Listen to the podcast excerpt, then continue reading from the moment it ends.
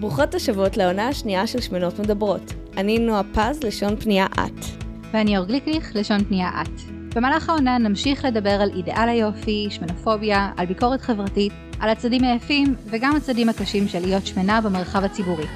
ויהיו כמובן גם אורחות מהממות ושיחות מרתקות ומרגשות. אז יאללה, מתחילות!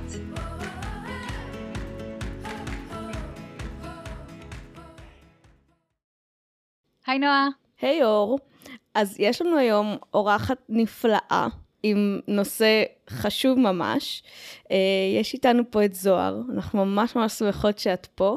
בואי אה, תציגי את עצמך, ואז אנחנו גם נצלול ונגלה את הנושא, אפילו שהוא היה כתוב בכותרת אז כולם יודעים מהו. אז היי שלום, וואי, אני מה זה מתרגשת להיות פה, באמת, ממש ממש מתרגשת. אני חושבת שזה נושא מאוד מאוד חשוב.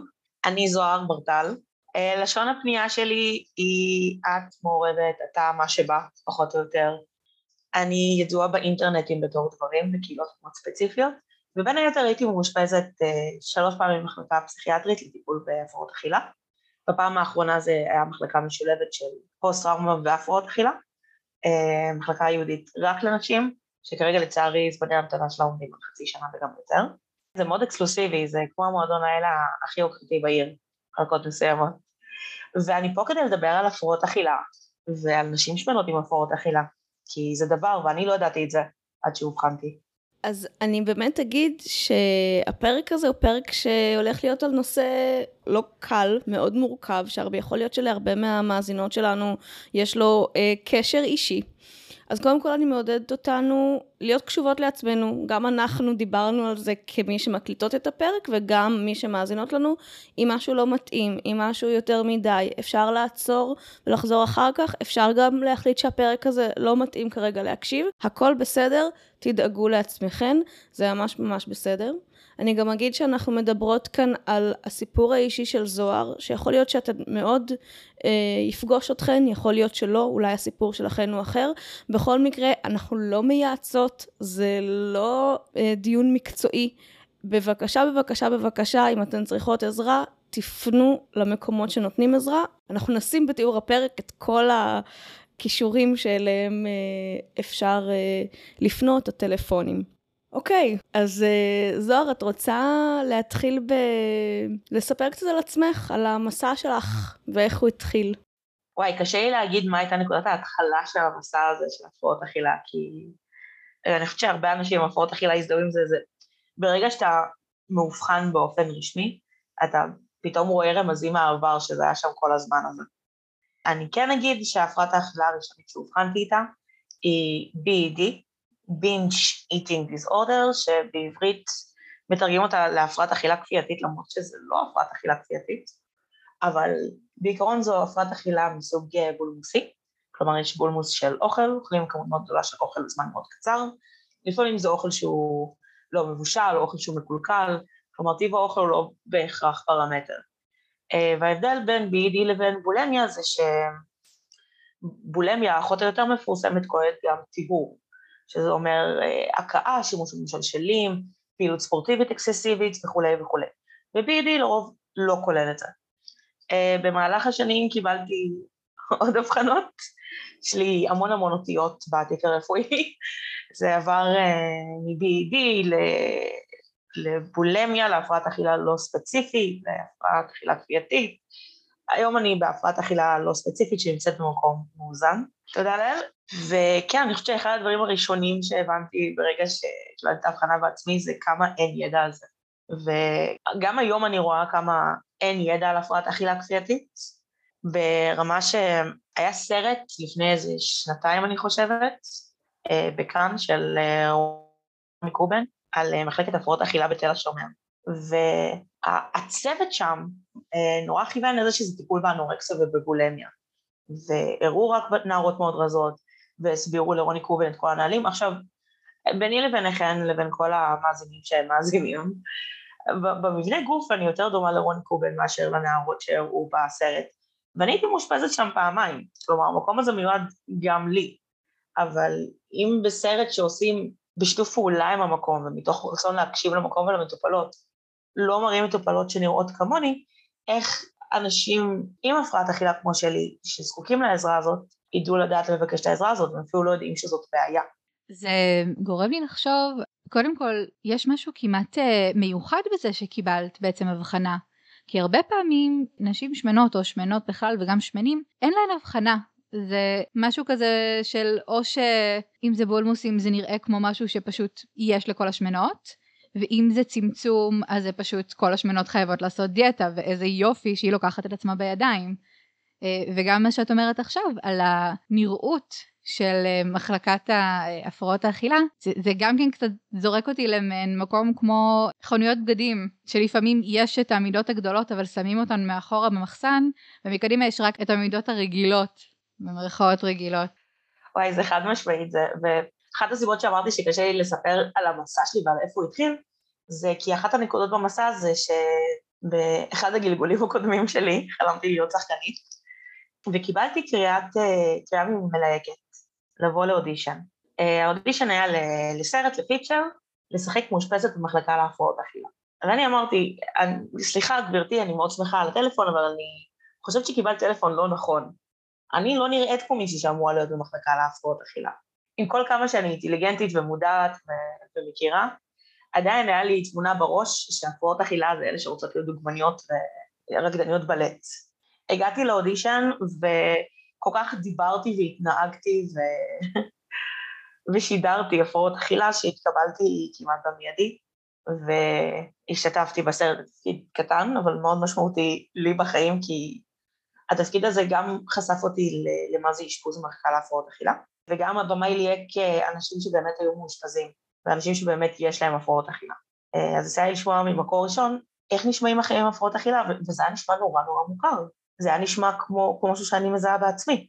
ואני סטודנטית תקשורת, אני מאוד מאמינה בקונספט של uh, תרבות שיוצרת מציאות. ובמקרה האישי שלי זה ממש uh, באחד מול אחד, כלומר זה ממש השתתפות ביצירה שהובילה לזה שהלכתי להתאשפז. התאשפזתי חצי שנה אחרי הצילומים בסרט, בערך. אני ארצה שניגע באיך הגעת ללהבין שזה משהו שאת צריכה, אבל את יכולה להגיד משהו על מה המשפטים שאמרו שם, שכזה אמרת, אה, רגע, זה החיים שלי בעצם? אה, וואו, מנסה להיזכר. מאבקים שהם עם אוכל, אם לאכול יותר מדי או פחות מדי. אה, יש קטע, אני לא בטוחה אם הוא הגיע לסרט בסוף. אה, תום יער משחקת שם תפקיד של חברה של הגיבורה, והיא עושה שם מונולוג שבעיניי הוא היה קורע מצחוק. אני חושבת שלאנשים עם הפרעות אכילה הוא מאוד מאוד מצחיק, לאנשים בלי הפרעות אכילה הוא נשמע טרגי לחלוטין. זה מונולוג על זה שהיא הייתה קצינה בצבא, והחיילים היו מקבלים משלוחים אה, מהבית. ובשלב מסוים הייתה אומרת שהיא צריכה לעבור למשלוחים ולראות שאין שום דבר אה, שהוא לא בסדר. והיא הייתה כאילו כל פעם גונבת כזה חטיף אחד, שניים. ובשלב מסוים המשלוחים הפסיקו להגיע לחיילים. פשוט היו מגיעים אליה, והיא הייתה ממש מסתירה כזה במקומות, אה, במשרד שלה ובחדר. והסתרה זה טקס מאוד מאוד אה, גדול ועיקרי אצל הרבה אנשים עם הפרעות אכילה, כולל אצלי. במיוחד שלא גרים לבד. יש בושה מאוד גדולה סביב העניין של, של האכילה, במיוחד שזו אכילה שהיא בולמוסית, שהיא מרגישה מאוד מאוד לא נשלטת, אז uh, מנסים להסתיר ראיות, uh, זורקים uh, שקיות בתוך שקיות, מסתירים את זה בתוך מגירות, בתוך הארון. היו לי מלא ריבים עם אמא שלי כשהייתי קטנה, אז זה שהייתי משאירה נגיד צלחות בארון, וכל הנמלים יגיעו. אז דברים כאלו ברמת העיקרון. אני חושבת שההבנה העיקרית הייתה, לא שיש לי משהו לא בסדר ביחסים עם אוכל, כי אני חושבת ש, שזה היה ברור מגיל מאוד מאוד צעיר, אלא שהמקור לבעיה הזאת זה לא ללכת לשומרי משקל או ללכת לעשות דיאטה במקום אחר, אלא איזה משהו נפשי, ומשהו נפשי שהוא בר טיפול ושהוא לא אשמתי. דיברתם קודם על זה ש... שהרבה פעמים אומרים אה, נשים שמרדים במשרות, אז כאילו זה מה ששמנות עושות, ואם הן מצמצמות אז ברור הן להיות בדיאטה. אז הרבה פעמים באמת עשיתי ממש סימפטומים חמורים של הפרעות אכילה, ו- ולא חשבתי שזה הפרעות אכילה כי, כי צמתי רק חצי יום, זה לא שצמתי שבועות, או כי אכלתי כמות גדולה של אוכל אבל לא הכיתי אותה אחר כך, אז זה לא הפרעות אכילה. שלמעשה חשוב לזכור שכשמדברים על הפרעות אכילה, מדברים על משהו, משהו מופרע בסביבה של האכילה ברמה כזאת שהיא משפיעה על, על חיי היום-יום, על חיי המשפחה, על העבודה, וזה לחלוטין משהו שקרה. לחלוטין היו לי קשיים עם עם לחסוך כסף, כי הייתי מבזבזת את כולו בבולמוסים. לחלוטין הרגשתי שקשה לי יותר באירועים משפחתיים, כי כולנו יהודים וכולנו נחמדים וכל החגים שלנו סובבים סביב, ניסו להרוג אותנו, לא הצליחו, בואו נאכל. כשהייתי עמוק בתוך ההפרעת האכילה הזו היה לשבת בצורה מאוד מדודה, ממש למדוד עם כוס מדידה משקל כמה ומה אני אוכלת, או להרגיש שכל עוד אני יושבת על השולחן אני חייבת להמשיך לאכול, כי אני לא יכולה לשאת את זה שיש אוכל על השולחן ואני לא אוכלת אותו, גם בלי קשר לרעב. באופן כללי, רק באשפוז האחרון התחילו לדבר איתי על העניין של תחושת רעב ושובע, ולא לא הצלחתי להבין שאני כל כך מנותקת מזה, וזה משהו שאמרו להיות מחוברים אליו. אני חושבת שבאופן כללי, הרבה אנשים שמנות, בין אם יש להם הפרעות אכילה ובין אם לא, מה שעומד להם בראש זה המאזן הזה שכל דיאטנית יודעת להגיד, של צריך להוציא יותר קלוריות ממה שמכניסים. ואנחנו נגיד שהיום כבר יודעים שזה לא באמת המאזן, וזה לא נכון, והגוף שלנו מורכב יותר, רק כדי, לשם המקצועיות, ובבקשה, תמשיך. אה, כן, בכל מקרה, אני, יש כאילו המחשבה של האם אני שבעה, האם אני רעבה, איך אני מרגישה כשאני אוכלת את האוכל, זו מחשבה שבכל ה-20 שנה הראשונות שלי, אה, שהיו שופעות בדיאטות, לא, לא עלתה בכלל. השאלה הייתה רק האם זה שווה את זה, האם זה משמין, האם זה מרזה, האם זה בריא, אני אומרת בריא במרכאות כי, כי אני חושבת שהרבה פעמים כשאנחנו מדברים על בריא אנחנו לא באמת מדברים על בריא. כלומר, אה, פלאפל נגיד, זה סבבה, זה ממש ארוחה מלאה, כאילו, פיתה עם פלאפל, חומוס וסלט, אבל רוב האנשים יגידו שזה junk food, למרות שזו ארוחה שהיא ממש סבירה. ולעומת זאת, פריכיות אורז, שהערך התזונתי שלהם הוא די שואף לאפס, אנשים יגידו, אה, זה בריא, זה כדאי. למרות שגם פריכיות אורז זה אח, כאילו, אין לי שום דבר נגד פריכיות אורז. אם יש איזה נותן חסות שרוצה לתת לי ארגזים של פרחיות אורז. אני, אני חושבת שהנקודה שאת אמרת שרוב השמנות אה, יזדהו עם זה, אני חושבת שאת מאוד צודקת. אה, יש משהו בחוויה של, אה, אני אפילו אגיד בעיקר להיות ילדה שמנה, שמטפחים בדיאטות מגיל צעיר ומחשבות על אוכל כאויב וכמשהו שצריך מאוד להיזהר סביבו מגיל צעיר. כמעט אין דרך להתחמק מלהסתכל על אוכל ועל אכילה דרך הפריזמה של משמין או לא משמין וזה מקבל קדימות על האם זה אה, טעים לי, נעים לי, משביע אותי, האם זה מספק אותי ברמה הממש גופנית והמנטלית שאני צריכה כי כל הדברים האלה נחשבים לכמעט משניים. אפילו לא משניים, אני רואה נשים שמנות בחיים שלי, שיש להם הפרעות אכילה בין אם מבחנות ובין אם לא, שבכלל לא מביאות בחשבון את השאלה הזאת, וגם אם הן אוכלות משהו טעים, אז המחשבה הראשונה זה, אוי, חטאתי, אוי, זה נורא, אוי, זה רעיל. וואי, נורא קשה לי עם השיח הזה של, אה, של אוכל שהוא, שהוא רעיל או שהוא אסון. אתם יודעים מה באמת אסון? אסון זה, זה לראות את, ה, את הבת שלך שסובלת מאנורקסיה וגוססת במחלקה בבית חולים, ואין לך מה לעשות נגד זה. זה אסון. מגנום פעם ב... טוב, מבחינה טבעונית זה גם אסון, אבל uh, אם מתאמים מזה, אז מגנום פעם ב... זה לא אסון, זה טעים, זה נחמד. אם את נהנית מזה בכיף, ברגע שאת מפסיקה ליהנות מזה, תזרקי את זה לפח. נראה לי זה היה ההלם הכי גדול של אימא שלי מהאשפוז האחרון שלי. יצאנו באיזה סופש, לאיזה מרכז מסחרי, כי אפשר באשפוזים הרבה פעמים לצאת לסופש לצאת לאחר צהריים, עכשיו עם הקורונה פחות, איזה יופי, הקורונה דופקת בעוד תחום. אה, וקנינו גלידה, וכאילו אכלתי מהגלידה, היה לי נחמד, ואחרי כמה לקים הרגשתי שכזה, שדי, נמאס לי, אני לא רוצה. שאלתי אותה אם היא רוצה, היא אמרה לא, וזרקתי לפח והיא הייתה בהלם, הלם טוטאלי, ש... שהחלטתי שכאילו, שהיה לי טעים והיה נחמד וזרקתי לפח את היתר. זה היה הלם ברמת ההיכרות איתך, או הלם ברמת הלא מבזבזים אוכל? ברמת ההיכרות איתי. כאילו לפני הטיפולים הייתי מרגישה הרבה פעמים אה, במין תודעת חוסר כזאת, כלומר, אה, אם אני לא אוכל את זה עכשיו אז לא יהיה אחר כך. ולקח לי המון המון זמן אה, להבין, זה עדיין תהליך, אגב, התזונאית שלי, אני אעשה לה שאוט אאוט כי היא נהדרת, היא חלק מפריסה ארצית של מקום שנקרא שפת האכילה, שזה בעצם אכילה מודעת מתוך מקום של קבלה של הגוף, קבלה של עצמך, להבין שכאילו הגוף זקוק לאנרגיה כדי להתחדש, וזה בסדר שיהיה טעים גם. הגעתי אליה אחרי הרבה מאוד שנים שחיפשתי מקום שלא ידחוף לי תפריט, או לא ישקול אותי כל שבוע, אה, ואז בהתחלה בטיפולים איתה קצת כעסתי על זה שאין תפריט, ושאף אחד לא שוקל אותי כל שבוע. זה מין תחושה כזאת שרגע, איפה הידיים והרגליים שלי, איך אני יודעת שאני בסדר. אבל את יודעת, זה מדהים, כי כי זה ממש מראה איך גם כשאנחנו יודעות מה לא נכון, מה למעשה משחזר את הנזק, אנחנו, זה כל כך טבוע בנו, שאנחנו עובדות בלי זה. זה אומר שאני מחפשת את מה שיעזור לי, ואז כשאני מקבלת את זה, אני לא יודעת מה לעשות עם זה.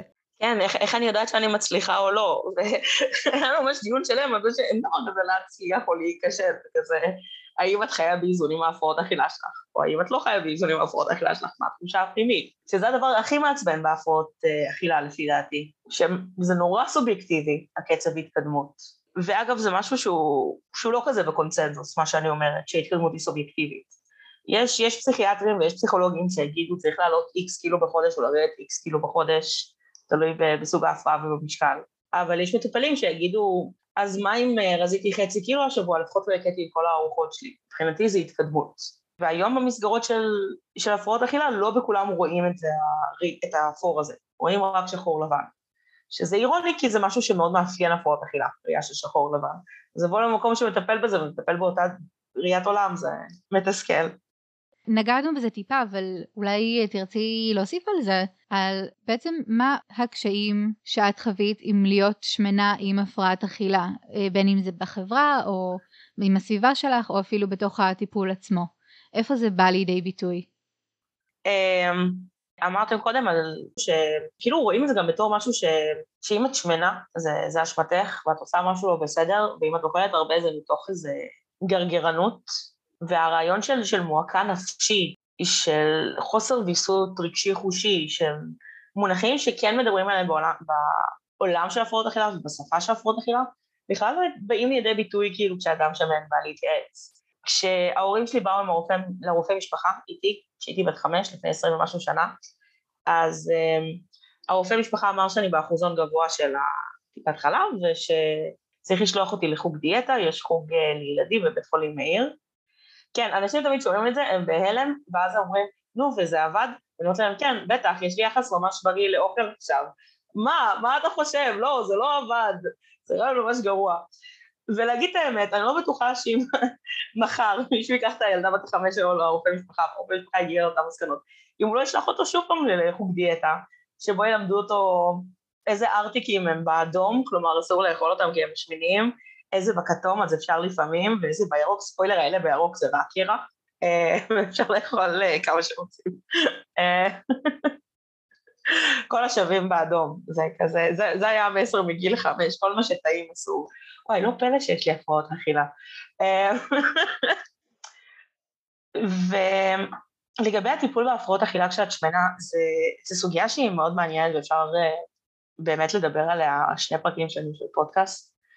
כי גם בסרט, אגב, יש דיאלוג כזה, שבו אני באה לגיבורה, שהיא מתמודדת עם אנורקסיה, וכל ה... כל היום זה כאילו היום הכי נורא שלה, כי היא קיבלה מחזור, ואז היא כאילו מבריאה. זה, אני מתה על זה שאומרים לאנשים עם הפרעות אכילה שהם עכשיו בסדר שהם מבריאים. אז כאילו אני באה ואני אומרת לה, אנחנו באותה סירה, אני ואת זה אותו דבר, וכאילו הרעיון שזה נורא אירוני, כי obviously היא לא רואה אותי באותה סירה. ו- וזה סוג של הייתה החוויה שלי ולא הייתה החוויה שלי כשהייתי מאושפזת. כלומר, פעמים קרה לי, ואני בטוחה שזה קרה לכם בנסיבות אחרות, דברים כאלו ש, שאנשים באים להרים לכם על זה שאתם שמנות, ובסוף הם רק מעליבים. אתם יודעות כזה שאתם בבריכה או משהו, ומישהי בא, וואי, כל הכבוד על האומץ, אני נראית ככה ואני בחיים לא הייתי מזה. אז אנשים לפעמים היו באים אליי במחלקה וכזה, וואי, שתדעי לך שהפחד הכי גדול שלי זה שמנים. אבל אני הכרתי אותך. לא, תקשיבי, זה אנשים שיש להם ליטרלי הפרעה נפשית שהורגת אותם מתוך הפחד להיות שמנים. כאילו, מן הסתם זה יותר מורכב מזה, אבל בואי נגיד שזה יותר מוצדק מבנות בביקיני שבאות אליי אה, ומסבירות לי שאין יותר כוסיות ממני והן עדיין מתביישות. אה, אז אנשים היו באים ואומרים לי, אני ממש לא, ממש פחדתי משמנים, או היו לי תחושות רעות לגבייך כשהגעת מגיעה למראה, אבל אז הכרתי אותך, אני חושבת מעבר לזה. אה, ומהצד השני ראיתי גם אה, מאושפזות שמנות. אה, אין הרבה כאלו במחלקות להפרעות אכילה. אני חושבת שבאשפוז הראשון שלי היינו ארבעה מאושפזים עם עודף משקל, בתוך מחלקה של 24, אז כאילו שיא עולם כשיש ארבעה. היו מאושפז, מאושפזות שמנות שאמרו, איך אני יכולה להזדהות עם מישהי שהיא אנורקסית או בולמית, זה, אני נגד הם. ראיתי את זה גם במקומות אחרים, לא רק באשפוזים. המחשבה הזאת שאין מה להזדהות כי היא לא, לא עוברת את הקשיים שלי בדיוק. אה, שמצד אחד אני, אני נורא מבינה מאיפה זה בא. ובואי, שתי שניות לפני זה הסברתי איך אנורקסיות תפסו אותי בצורה מסוימת בגלל המשקל שלי ואז גילו שלא. אבל מצד שני, זה כן סוג של לשים את עצמך מראש במסגרת של אין סיכוי שאני אתחבר, הבעיות הן אחרות, אה, אני צריכה להיות במחלקה מיוחדת לעודף משקל. וזה דווקא לא מדויק, כי הפרעות אכילה בסופו של דבר הן הפרעות אכילה. והיו לי חברות טובות שהן אנורקסיות, היו לי חברות טובות שהן בולמיות, אה, היו לי חברות טובות, כל מיני הפרעות נפשיות והפרעות אכילה. וזה לא משנה באמת אם, אם אני בחרדות על העתיד שלי ובגלל זה אני לא אוכלת, או אם אני בחרדות על העתיד שלי ובגלל זה אני מזמינה עכשיו פיצה ב-300 שקל ואוכלת את הכל. ככה או ככה אני משתמשת בגוף שלי ובאוכל כדי להתמודד עם מועקה נפשית, בצורה שהיא מצד אחד מאוד מאוד פוגענית כלפי עצמי, ומצד שני, וצריך לשים את זה על השולחן, היא מאוד יעילה, שזה אחת הבעיות הכי קשות של הפרעות אכילה. אמנם לאנשים שמנים עם הפרעות אכילה אנחנו לועגים על המשקל שלהם, אבל uh, בסופו של דבר גם עם עודף משקל וגם תת משקל, הבעיה הכי גדולה של הפרעות אכילה זה זה שהן פשוט עובדות. אתה מרגיש מועקה, אתה עושה סימפטום של הפרעות אכילה, אתה כבר לא מרגיש מועקה. עד הרגע שבו אתה, לא יודעת, חולה בסכרת, מגלה שיש לך בצקת בלב, מתעלף באמצע הרחוב, סובל מדום לב, כל הדברים היפים האלו שבאים יחד עם הפרעות אכילה. שירת שיער זה שלאגר גדול. אני רק אגיד שחשוב להגיד שכאילו הרגישה מגוחך שאנחנו, זה לא מפאר, אבל זה אומר דברים שהם אמיתיים. כלומר, יש המון צורות של פגיעה, של, של אני לא יודעת אם אה, אני באה להגיד פגיעה עצמית וזה מרגיש לי שיפוטי, אבל של ויסות רגשי שאפשר לקחת. ואוכל זה אחת מהן. תראי, זה, זה כמו שאם נגיד, אוקיי, הייתה לי תקופת בחינות עכשיו, הייתה סופר לחוצה, הייתה מזעזעת, העבודה האחרונה, בכי, בכי איתנים, ניתוקים, אה, כל הקרחנות, אמרתי, סוף העבודה הזאת אני יוצאת לשתות עם חברים ויהיה אימא. אני לא שתיינית גדולה, אני באמת, לפני שיצאתי עם החברים חצי שנה לא שתיתי משהו כזה, וגם כשיצאתי לשתות אז שתיתי כזה שני שוטים, אז כן, זה היה ויסות חושי שהשתמשתי בו, אמרתי אני רוצה לצאת עם חברים ולשתות. אז למרות שאלכוהוליזם זה התמכרות מוכרת, ברור לכם שלא מדובר באלכוהוליזם. ובאותה מידה, אם למי שהיה חרא של יום, והיא אומרת, בא לי, בא לי בן אנד ג'רי, ואני עכשיו חורבן, ואני חושבת שבן ג'רי זה יעשה לי טוב. מדהים, לא, לא על זה מדברים כשמדברים על הפרעות אכילה. הפרעות אכילה זה כשהטקס הזה הופך לדבר יומיומי, או שאת שמה יום שלם ואז את עושה את הטקס הזה. Uh, כלומר, זה, זה כן צריך להיות דבר שהוא קבוע, שהוא, שהוא חוזר על עצמו. Uh, באופן כללי זה צריך להיות דבר ש, שמטופל עם איש מקצוע. כלומר, אם יש לכם איזשהו חשד שאתם uh, מתמודדים עם הפרעות אכילה, יש המון מקומות ברחבי הארץ שבעזרת טופס 17 ייתנו לכם אבחון וגם יגידו לכם מה הטיפול שהכי מתאים לכם. באמת חשוב לזכור שזה, אני רוצה להגיד שזה לא עניין של תקציב, אבל אני גם מכיר בפריבילגיה שיש לי שכרגע הטיפולים שאני נמצאת בהם הם פרטיים. עד הקורונה כל הטיפולים שהייתי בהם היו ציבוריים לחלוטין, אבל היום התקדמתי מספיק בחיים כדי להתאים טיפולים שהם יותר קהילתיים ומצומצמים ופרטיים ומותאמים לי. אבל ברמת העיקרון, אשפוזים, טיפולי יום, אפילו טיפול מרפאתי, את הכל אפשר לקבל על חשבון המדינה. אה, וזה לא צריך להיות הצעד שיעצור אתכם לקבל עזרה ולקבל טיפול. אז דבר נוסף שאני רוצה לשאול אותך זה, את באמת אה, דיברת על הפרעת האכילה שלך בכמה מקומות, אפילו בטלוויזיה אם אני זוכרת נכון, אה, את מאוד מנכיחה את זה, אילו תגובות את מקבלת מאנשים ששומעים את הסיפור שלך? אה, וואי, מלא תגובות. בואי נתחיל מזה שהתגובות שאני מקבלת לרוב, זה אולי לא התגובות שאתם חושבות. כלומר, פעם אחת שהייתי באשפוז, בלי קשר לפרסומים וזה, אז אה, היה איזה מישהו שביקר מישהו שמאושפזת, הוא ראה אותי, ישבנו, דיברנו, נשענו, אה, הסברתי לו מה זה הפרעת אכילה כפייתית, ואז הוא אמר לי, אה, אז את פשוט אוהבת לאכול, אז פשוט אל תאכלי. זה היה רגע של, וואו, תודה, נרפאתי. למה אני נמצאת באשפוז הזה בכלל? לא ברור. אה, אז מן הסתם זה לא עובד ככה, אבל זה באמת נדירות הפעמים. ואני אציין שלצד השני, כלומר נשים עם אנורקסיה מקבלות מלא הערות מטומטמות על ההפרעות אכילה שלהם, הרבה יותר ממה שאני מקבלת. הייתה לי חברה עם אנורקסיה שבאה לשבת אצלי, והשותף שלי בזמנו אה, אמר, את יודעת, בזינקה, שמתי לב שכשאת באת, אף פעם לא אוכלת כלום. עכשיו, זה לא היה סוד שהכרנו מחקה להפרעות אכילה, מאוד אנורקסית במובהק, יש לה בלוג גם על זה, בגלל זה אני גם אומרת את השם שלה באופן פומבי, והיא אמרה לו, תקשיב, אנחנו הכרנו מחלקה להפרעות אכילה, יש לי אנורקסיה. והיה כזה, לא, לא, לא, אני מבשל לך, את תראי, אה, מה זה טעים? זה כזה, כן, זה הסיבה שיש לי אנורקסיה. פשוט עוד לא טעמתי את החמין שלך, זה מה שהיה חסר לי להבראה. אה, התגובות שאני, שאני מקבלת, אני מקבלת כאילו הרבה תגובות מאנשים שאומרים, אה, וואי, גם, גם אני הייתי עושה את זה, או גם אני עושה את זה. מספרים על איך הם מסתירים אוכל במקומות מסוימים, על איך הם מתביישים באכילה שלהם, ושהם לא ידעו בכלל שזאת בעיה. הם חשבו שהם לא בסדר. והם שנים הולכים לדיאטות, ושנים הרופא אומר להם ללכת לניתוח קיצור קיבה. אני לא יודעת, אני חושבת שקשה לי להפריד מההערות שאני מקבלת באופן כללי להתמודדות נפש. כלומר, אני לא מרגישה ש... שיש הערות על ההפרעות אכילה שלי בהקשר ספציפי שאני שמנה. מה שכן, ברגע, ש... ברגע שמגלים שאני מתמודדת נפש, אז uh, הרבה פעמים היחס uh, משתנה מאוד מהר. אני הופכת נורא מהר למקסימה. כמו שילד בן שלוש שצייר כזה משהו מקסים, אותו קונספט. אני זוכרת את עם uh, פאולה וליאון שם, אני כמעט שברתי את המסע כשראיתי את זה. אוקיי, okay, למאזינים שלא ראו, אני, אני הייתי אצל פאולה וליאון ודיברתי על הפרעת אכילה כפייתית. אגב, הסיבה שהגעתי לשם היא מאוד מעניינת מבחינת פרסום ואיך מגיעים לתודעה על הפרעות אכילה. בכל מקרה אני מדברת שם וליאון עושה לי, וואי, מדברת נורא יפה. נורא בוגרת לגילך. עכשיו זה גם קשור לזה שהפנים שלי נראות צעירות, אבל הוא עושה לי כזה, בת כמה את? כאילו, ואני עונה לו בצורה הכי יבשה שיש, אני בת 27. ואז פאולה מסתכלת עליו כזה, היא בן אדם מבוגר, מה יש לך? ברור שהיא תדבר בסדר. אמ, יש איתי מישהי בלימודים שמתנהלת עם כיסא גלגלים ממונה, ודיברנו על זה, על, ה, על ההבדל בין החוויות. כלומר, אותה ברגע שפוגשים מניחים שהיא מאוד טיפשה, או עם אינטליגנציה מורכבת, היא, היא לא, ולי יש לה את הרגע מעבר הזה, כלומר היא לא מכירה את האנשים האייבליסטים מחוץ לה, להיכרות הזאת, שהם חושבים שהיא ממש תקצה ואז היא מפתיעה אותם. אבל אני כזה מדברת עם אנשים בצורה נורמלית, ואז הם מגלים שאני קולת נפש, ואז אה, זה עובר לכל אוסט או ל...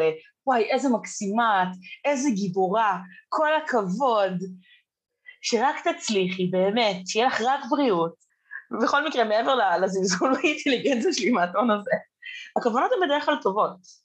אני יודעת שיש מין פחד כזה, וגם לי יש את הפחד הזה הרבה פעמים, ש... טוב, זו לא הפרעת אכילה אמיתית, זו לא אנורקסיה או בולמיה. אה, זה סתם מישהי שאוהבת לאכול הרבה. אבל בתכלס מחוץ לראש של אנשים עם הפרעת אכילה, אה, זה לרוב לא המחשבה, לרוב המחשבה היא, וואי, עברת משהו מאתגר, את עדיין עוברת אותו, כל הכבוד לך. בהקשר הזה, בעולם של הפרעות אכילה באופן כללי, מאוד מאוד אה, מקובל להסתיר את הזהות בתור אדם עם הפרעות אכילה. הבושה הזאת חלק מאוד מאוד גדול גם מהמחלה וגם מההתמודדות איתה. לרמה שהייתה מאושפזת עם מישהי שאמרה לילדה שלה שעוד לא יודעת לקרוא ולכתוב, שאימא בבית חולים כי יש לה חיידק בבטן, כי הייתה שומעת את אימא שלה מגיעה, והילדה הייתה באה לבקר במחלקה להפרעות אכילה, בלי לדעת שזו מחלקה להפרעות אכילה. וכאילו נשים ש... שמטופלות בצורה אינטנסיבית והבני זוג שלהם לא יודעים, או אנשים עם סימפטומים שהמשפחה לא יודעת ומסתירות. ויש מין פחד נורא גדול שכזה, כל הדברים הרעים שיחשבו עליי אם אני אגיד שיש לי הפרעות אכילה. אבל זה המקום להגיד שאין בושה בהפרעות אכילה, כמו שאין בושה בלהגיד שחלית בסרטן, או אין בושה להגיד שכל דבר אחר, באמת. אה, זאת, מחלה כמו כל המחלות, זאת מחלה מאוד קשה, זאת מחלה עם אחוזי התמותה הכי גבוהים מבין כל ההפרעות הנפשיות, והטיפול בו הוא מאוד מורכב ומאוד ארוך שנים, שזה גם משהו מאוד מתסכל.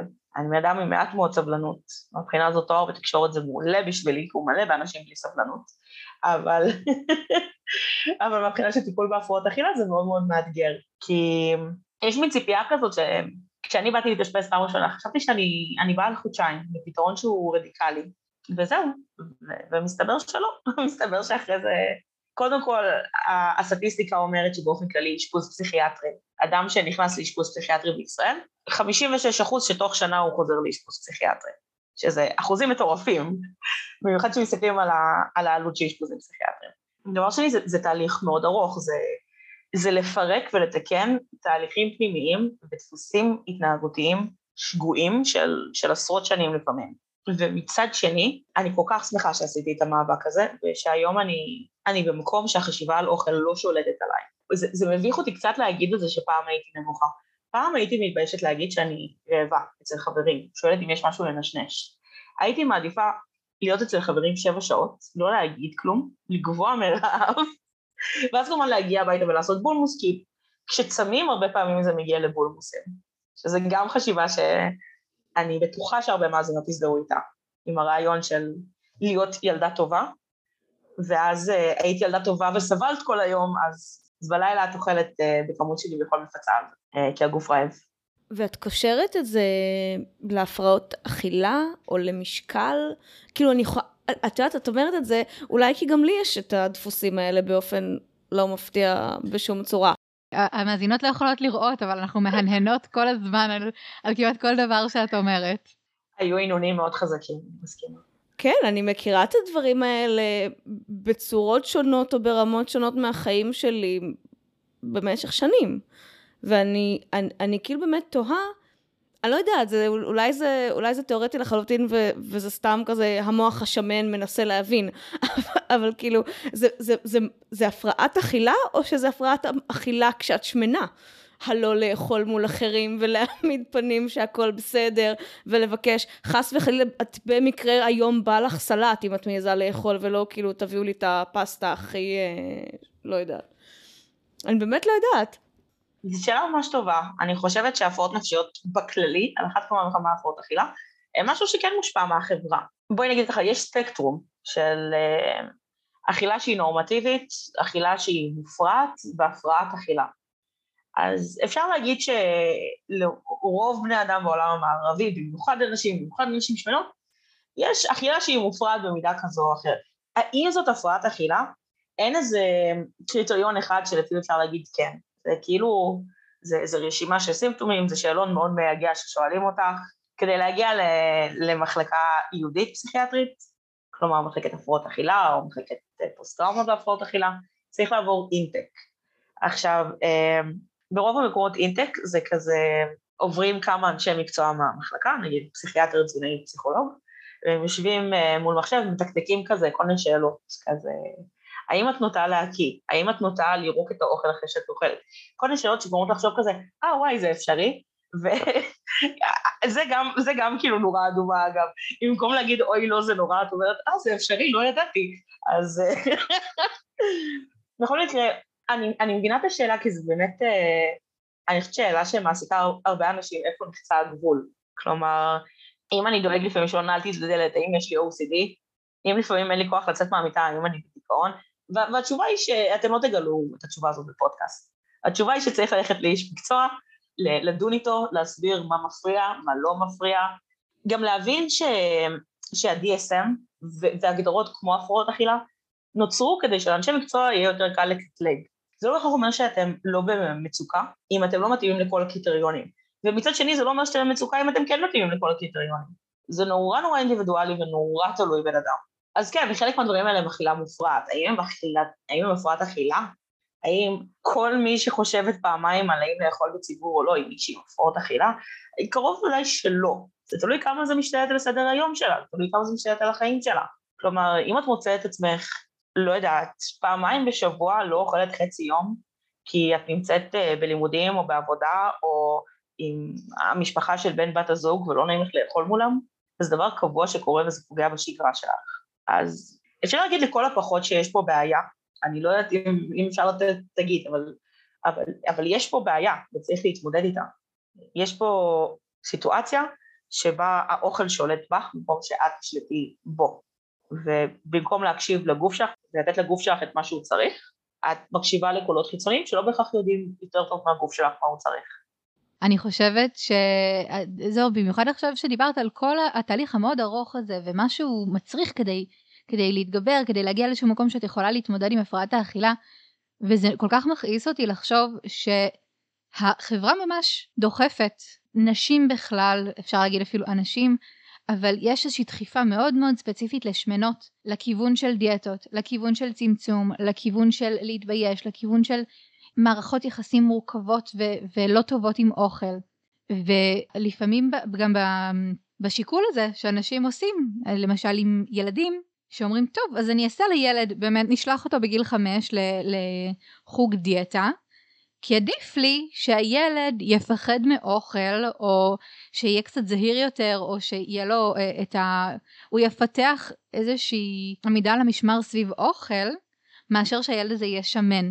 ובאמת שלהיות שמנה, פשוט להיות בגוף גדול, זאת הוויה שהיא אפשר להגיד עליה הרבה דברים, גם בחלקים הכי קיצוניים שלה, כשהיא משפיעה על, החיים ועל על, על מה שאת יכולה לעשות בגוף שלך, היא לא מתקרבת למה שזה אומר להתמודד במשך שנים מאוד מאוד ארוכות ולהזדקק לעזרה אינטנסיבית וכמו שאמרת לחזור ולבקש העזרה הזאת מחדש כי זה לא תמיד עובד ו- וזה לא בר השוואה בכלל וזה כל כך מכעיס לחשוב על זה שהחברה שלנו מציבה את זה אחד מול השני ואומרת אוקיי אבל אולי עדיף אולי עדיף להיות עם הפרעת אכילה אם זה אומר שאת תהיי רזה.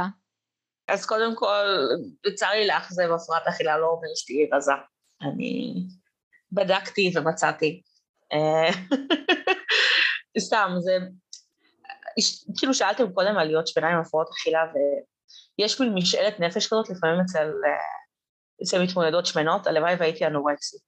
אבל אחרי שאת מכירה חולות אנורקסיה, לא הייתי מאחלת לאויבים הכי גדולים שלי, באמת, באיזשהו שלב לגוף פשוט נמאס, לגוף נמאס והוא משכנע את השכל, וזה מאבק נוראי לצאת ממנו. מה גם ש, שברגע שאדם חולה באנורקסיה והוא נמצא בתת משקל מסוים, אז uh, הטיפולים המוצעים לו הם מאוד מוגבלים, הוא יכול ללכת להתאשפז בשני מקומות בארץ בערך, ומעבר לזה אף מטפל ואף מקום טיפול לא ייקח אותו. אז עם כל כמה שהפרעת אכילה כפייתית והפרעת אכילה אצל היא בתת מודעות חברתית מטורפת, לפחות כשאנחנו כן מגלים שיש איזושהי בעיה וכשאנחנו כן מגלים שאנחנו רוצים טיפול, יש לנו המון אופציות. יש בערך מקום אחד בארץ שחסום אה, לאנשים עם הפרעת אכילה כפייתית, הדסה, אל תנסו להתאשפז שם אתן שמנות. מעבר לזה כל המקומות מטפלים גם בהפרעת אכילה כפייתית. והדואליות הזאת שאת מדברת עליה, מצד אחד קשה לי איתה, כי אני, אני קצת שונאת שאומרים כזה, אה, זה בגלל כל הדוגמניות הרזות, כולנו רוצות להיות אנורקסיות, זה לא, לא איך שהפרעה נפשית מסובכת ששולטת על כל אספקט בחיים עובדת. זה לא קורה בגלל שבר רפאלי הייתה באיילון. עם זאת, אני, אני מבינה מה את אומרת. אני חושבת שגם בסליחה על השאלה, כשהייתי בפרק דיברתי על זה. אם למישהו לא נמאס מהקול שלי, אז אני נמצאת גם בפרק של סליחה על שאלה הפרעות אכילה. זה, זה לא העניין של להיות רזה מול להיות שמנה, כמו העניין של להיות רזה זה הצלחה ולהיות שמנה זה כישלון. ובאמת הזכרתם את ההורים שלי ולשלוח לחוג דיאטה וחשוב לי להגיד, ברור שזה לא מה שרמזתם, אבל חשוב לי להגיד שההורים שלי הם לא ארכי נבל במטרה להרוס את גותם סיטי. הם אהבו אותי והם רצו שיהיה לי טוב, ובמחשבה החברתית שלנו באמת הדבר הכי נורא ש... שאפשר להיות זה שמנה. ומצחיק, במשך הרבה שנים ההורים שלי ניסו לשדר אותי לעשות דיאטה וכל מיני איומים שאני צריך להיות בבית חולים, שאני לא צריך לצאת מהבית, כל מיני דברים שקרו בגלל ההפרעות אכילה שלי, בגלל דיכאון, בגלל היחס החברתי לשמנות. לא בגלל דברים רפואיים פיזיים שקשורים לעודף משקל. זה ממש הייתה נבואה שהגשימה את עצמה והיא קרתה בלי קשר למה המשקל שלי. וכן, זה מאוד מאוד מרגיז. אני יכולה להגיד לך שיש דברים שמרגיזים לא רק אותי, אלא גם...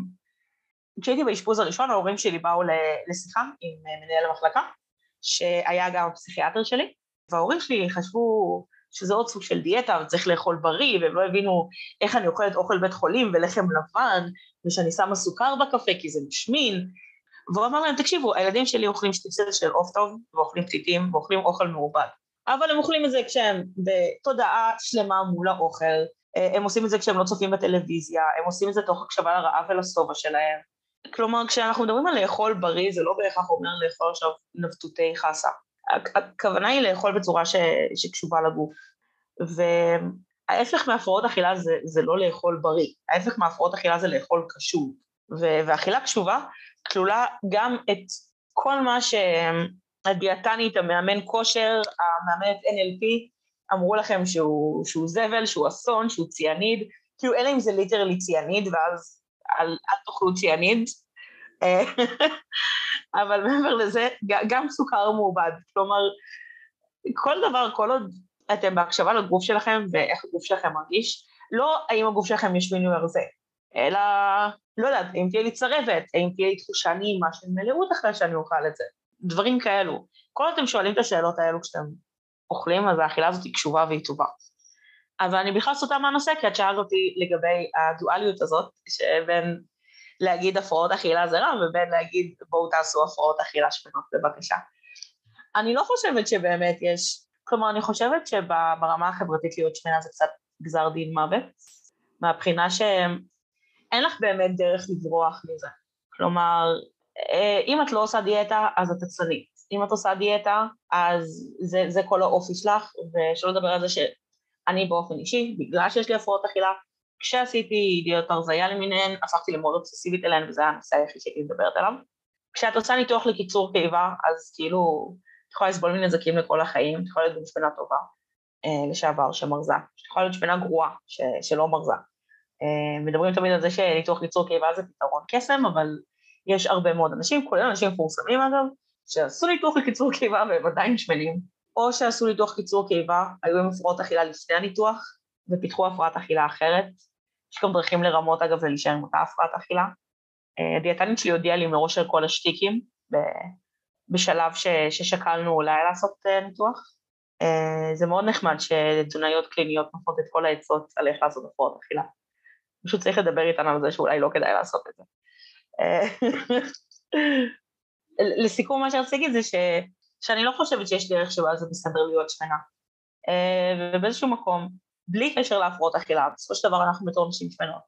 צריכות להבין שהדבר היחידי שאנחנו יכולות לעשות זה להיות אנחנו, להקשיב לגוף שלנו, להקשיב למה שעושה לנו טוב, ללבוש את השמלה הזאת, אה, ללכת לעשות קעקוע, לנסוע לחו"ל, לא יודעת, כל דבר שאת רוצה לעשות, תעשי אותו.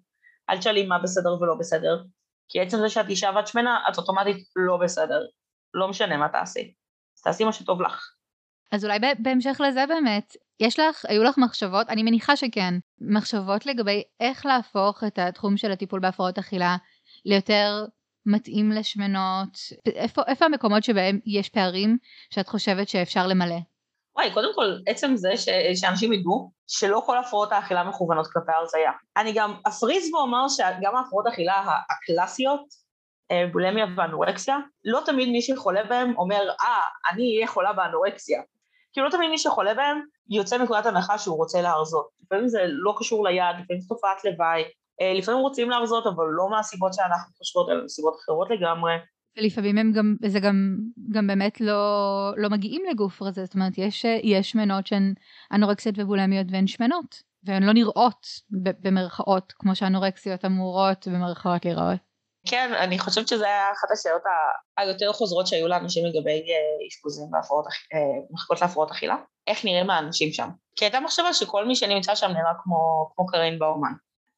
ויש ייצוג יותר של חולות באנורקסיה, אבל ללא ספק הפרעות אכילה זה, זה משהו שהוא, שהוא בפנים, שהוא בלב. משקל, בין אם עודף משקל ובין אם תת משקל, זה רק סימפטום של, של חודשים או שנים של ההפרעת אכילה. אבל גם מישהי עם משקל תקין יכולה לסבול מהפרעת אכילה ברמה שהיא מפריעה לשגרת היום שלה, וברמה שהיא משפיעה על החיים שלה. ואולי גם יוצרת נזק פיזי שלא טורחים לזהות בגלל שזה לא נראה כאילו תואם את איך שהמחלה הזאת נראית, לכאורה. כן ולא, כלומר, יכול להיות שהרופא משפחה לא יזהה את זה, אבל ברגע ש... שמגיעים לטיפול בהפרעות אכילה, אז, אז אנשים ש, שמטפלים בהפרעות אכילה מבינים גם שה... שוב פעם, שה-DSM הוא בעיקר קטלוג להם ולא למטופלים, ושיש אנשים שסובלים מהפרעות אכילה, גם הם לא עונים על איקס שאלות בשאלון, או אה, מתאימים לאיקס קטגוריות בהגדרה ב-DSM. אבל כן, חד משמעית, אה, הדבר הכי חשוב בעיניי זה, זה מודעות עצם זה שזה קיים, שזה לא אשמת מי שחולה בזה ושאפשר לטפל בזה. באמת אבל שהמודעות היא, היא בעיה בעיניי בכל ההפרעות אכילה. פשוט בהפרעת אכילה כפייתית והפרעות אכילה אצל שמנות באופן כללי, בכלל לא יודעים שזה קיים, אבל לא יודעת, לשם דוגמה, אה, היו לי חברות שכאילו עם, עם בולמיה שהלכו ל, לרופא שיניים, לרופא של, אה, איך קוראים לרופא של כזה, גסטרולוג? גסטרולוג? ואתם יודעים, בולמיה משפיעה על, שני הדברים האלו בצורה מאוד משמעותית, והרופאים לא ידעו איך לעכל את זה, ואין רופאים בתחומים האלו שהם, שהם מומחים, שהם יודעים להתמודד עם שיניים אחרי הקאה או עם כאיבה שהיא חומצית בגלל הקאות מרובות. ואז זה להתמודד כל פעם עם השאלות הכי נוראיות מחדש. לא יודעת, הייתי רוצה שאנשים ידעו מה זה הפרעות אכילה, ויהיו יותר סבבה איתם, כאילו לא עם ההפרעות אכילה עצמן, אלא עם, עם זה שאנשים חולים בהם, והם לא עושים את זה בתוך איזושהי בחירה, אלא כי הם באמת אנשים חולים. בפרק על חברויות ובפרקים שעשינו על מערכות יחסים, אחד הדברים שדיברנו זה שאנחנו למשל לבקש ולשים גבולות שאנחנו כשמנות לא רוצות דיבור שמן לידינו. או אם את בדיאטה נפלא, אל תדברי על זה איתי. אז איך באמת, אני אשאל אותך, איך כחברים או כחברי משפחה אפשר להיות תומכים לאנשים עם הפרעות אכילה. אני גם אגיד שברור לי שכל תשובה איתי, אולי לכל בן אדם זה יהיה אחרת, אבל אני ממש תוהה לגבי איך, איך כחברה של, של מישהו שאני לא אשת מקצוע, ואנשים כבר בטיפול וזה שם, ועכשיו אנחנו בערב עם חברים, ויש פיצוחים ויש קולה ויש תפוזים על השולחן, ולא יודעת מה, וכאילו, איך עכשיו עושים את זה אווירה שהיא מכילה. אוקיי, okay. אז אם אנחנו כבר יודעים שהאדם הזה בטיפול והוא שיתף אותם, אז קודם כל אפשר לשאול אותו לפני זה, אם יש לו תפריט, אם הוא צריך שיכינו לו משהו במיוחד. Uh, הרבה פעמים במיוחד אם יוצאים מאשפוזים, יש תפריטים של בתי חולים שהם נורא מצחיקים, זה כזה שתי פרוסות לחם, קוטג' אישי, uh, מלפפון, עגבניה, זה מאוד מדויק כזה. הדבר השני זה כל מה שאמרתם, בלי דיבור שמן, בלי דיבור על דיאטות, בלי להגיד כמה רזית, בלי להגיד uh, וואי, רואים שאת מבריאה, uh, שאני יודעת שזה נשמע כמו דבר חיובי כביכול, אבל זה יכול להיות מאוד מאוד קשה לאנשים עם הפרעות אכילה לשמוע. לפחות לשמנות עם הפרעות אכילה אני מניחה, למרות שיואו איך רזית זה... כאילו בהתחלה היו, היו אומרים לי אה, איך רזית, כשיצאתי מהאשפוז הראשון שלי והייתי בתהליך, ואז פשוט הייתי עונה כן, זה, זה מה שקורה בשמונה חודשים בלי בולמוסים וטיפול בהפרעות אכילה. ואז הצד השני היה נהיה נורא מובך. תפסיקו לתת לי את המחמאה הזאת בעיקרון. אז אה, זה הפתרון שלי. בעיקרון אה, פשוט להיות אחים ונחמדים, וכאילו, זה אותו חבר שהיה לכם מקודם, במקסימום אפשר לשאול אותו לפני זה אם הוא צריך כיבוד מיוחד, ולא להעיר על הגוף. אה, וגם לא להגיד, אז עכשיו את בסדר, נכון? כי, כי זה לא איך שהפרעות נפשיות עובדות. אז זוהר, אנחנו ממש רגע לפני סיום, ורציתי לשאול אותך אם יש אולי עוד משהו שחשוב לך להעביר למאזינות שלנו. אה, דיברתי על זה שזה היה תהליך של שנים, ודיברתי על זה שאני נראית צעירה יחסית, ואני גם באמת צעירה יחסית, אני בת 28, אבל אין איזו הגבלת גיל שבה זה מאוחר מדי לטפל בהפרעות אכילה. כלומר, אני הייתי בת 20 ומשהו, אבל היו איתי מצד אחד בנות 19 בטיפולים, ומצד שני היו איתי בנות 50 ו-60, והיו איתי אימהות וסבתות, וזה זה באמת אף פעם לא מאוחר להתחיל בגישה בריאה יותר כלפי הגוף שלך, ולהתחיל בליווי שהוא מקצועי.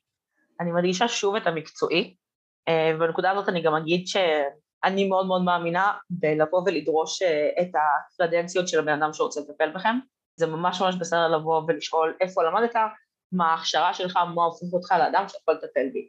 אם זה אדם שלמד ועשה הכשרה, הוא יהיה מאוד מאוד גאה לספר שיש לו תואר בתזונה ויש לו תואר בעבודה סוציאלית קלינית והוא עשה את ההתמחות שלו בכך וכך וכך. אם זה אדם שהוא קצת חנטריש, אז הוא יתחיל להתגונן, הוא יגיד שהוא ליווה הרבה אנשים, אל תעשו את זה, יש לנו גוף אחד, יש לנו נפש אחת, בואו נשמור עליה יחד עם אנשי מקצוע. ובאמת, אף פעם לא מאוחר לטפל בעצמך. מעולה. אז, אה, אז זוהר, איפה המאזינות שלנו יכולות אה, למצוא אותך, לקרוא את מה שאת כותבת, לשמוע את אה, מה שאת אומרת? כולם יכולים למצוא אותי באינטרנט. אני בפייסבוק, זוהר ברטל, אני גם באינסטגרם. אני לא באמת מעלה דברים לאינסטגרם, אבל יש לי מין פנטזיה כזאת שאני אהיה כמו טס הולידי הישראלית, וכל מיני ברנדים יגידו, וואי, זו, את כזאת מהממת, אנחנו נשלח לך מלא בגדים ותכשיטים בחינם, ואת תלבשי אותם, ואני כזה, טוב, בסדר, אבל זה לא באמת יקרה. אה, וזהו, תודה רבה לכם, וואי, זה היה ממש ממש תענוג.